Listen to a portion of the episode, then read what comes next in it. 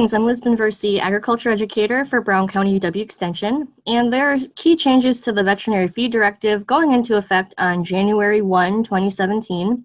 In this podcast series, we're going to talk about what those changes are and how it will affect producers.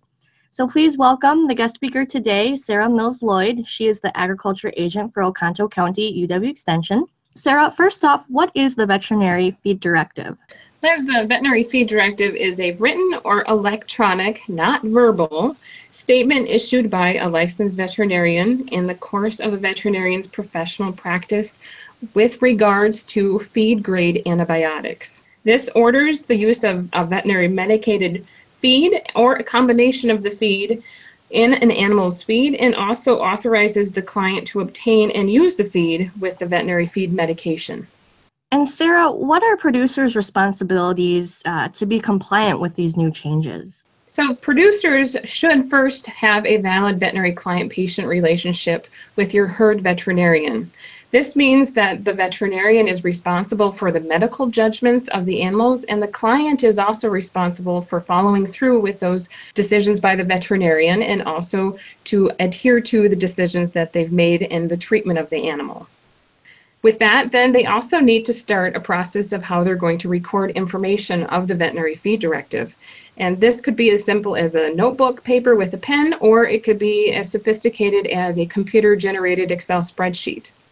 In addition to the valid veterinary client patient relationship, the producer should also meet with the veterinarian to review all animal health management protocols, vaccination protocols, and medications currently being used on their operation.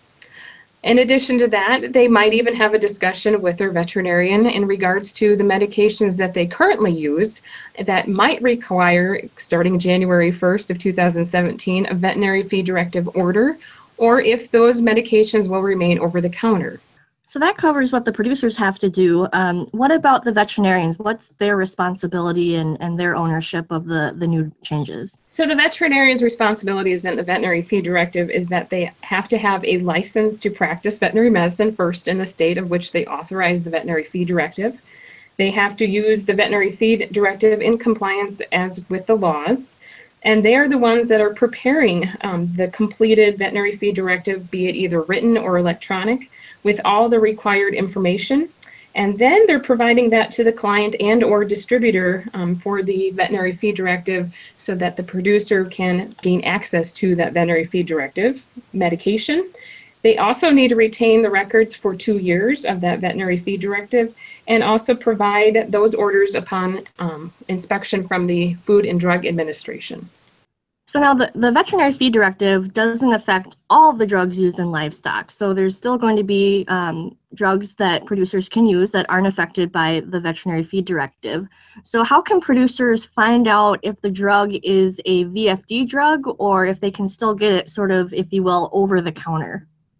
So with the veterinary feed directive, we are really talking about feed grade antibiotics. And in addition to the veterinary feed directive, there's back components to this of guidance for industry from the government, which have outlined judicious use of antibiotics and really reserving animal health products related to antibiotics, which are important for human health. The classes of those drugs include penicillins, glycopeptides, cephalosporins, tetracyclines, macrolides, quinolones, sulfas, and fluoroquinolones. So examples would some include many of those key components in those classes of drugs.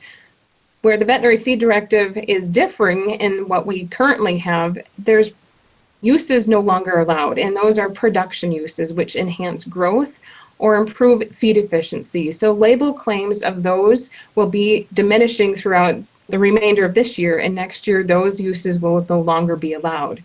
So whether or not a producer needs to know if the drug is over the counter, there are actual tables through the Food and Drug Administration that can be accessed online, but also starting that communication with your veterinarian, um, they should also know if those drugs are over the counter or if it will become a feed directive order that they need to obtain. You bring up a really good point, Sarah, is that we're really just talking about the drugs that are used in feed. We're not talking right, about the drugs that would be um, injected or whatnot. That would be correct. And also, the other key component to the veterinary feed directive is that they are allowed to use prescription animal medications in an extra labeled drug use form. However, with the veterinary feed directive and those key components underneath what entails the veterinary feed directive and the certain antibiotics related to that, extra labeled drug use is no longer allowed, nor can the veterinarian actually prescribe it in such manner to clients. So, Sarah, what if I want to use a VFD drug in combination with another drug? I mean, how does that go about? What's the process? Is that even allowed? Veterinary fee drugs used in combination can be allowed, but there are certain specific combinations that are allowable and that was that would be where the that communication with your veterinarian and establishing that relationship is very important to understand right now so that you can look at as at the producer farmers can look at their management practices and whether or not that certain medications in their protocols even should be there currently so that's one thing as producers i would say right now and at this point in time to start that communication with your veterinarian so that you would actually have steps outlined before January 1st. And one of those would be sitting down with your veterinarian to look at your protocols for how you manage your animals on your premise. And some of that would really fall into whether or not certain medications actually need to be used on your farm. So, Sarah, a lot of folks out there are wondering, you know, what's the process? How do I get a VFD feed um, now that the changes are going into effect here January 1?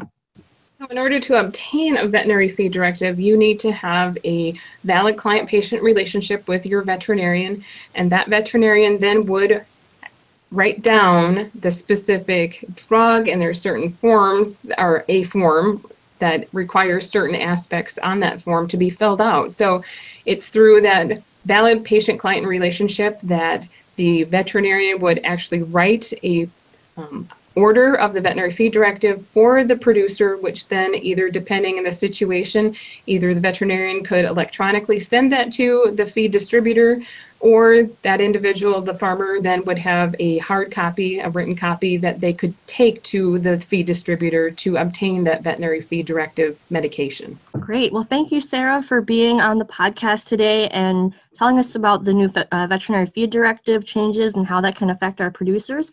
So stay tuned for our next episode where we're going to go into a little bit more detail about some of the uh, logistics and other details with the new veterinary feed directive changes.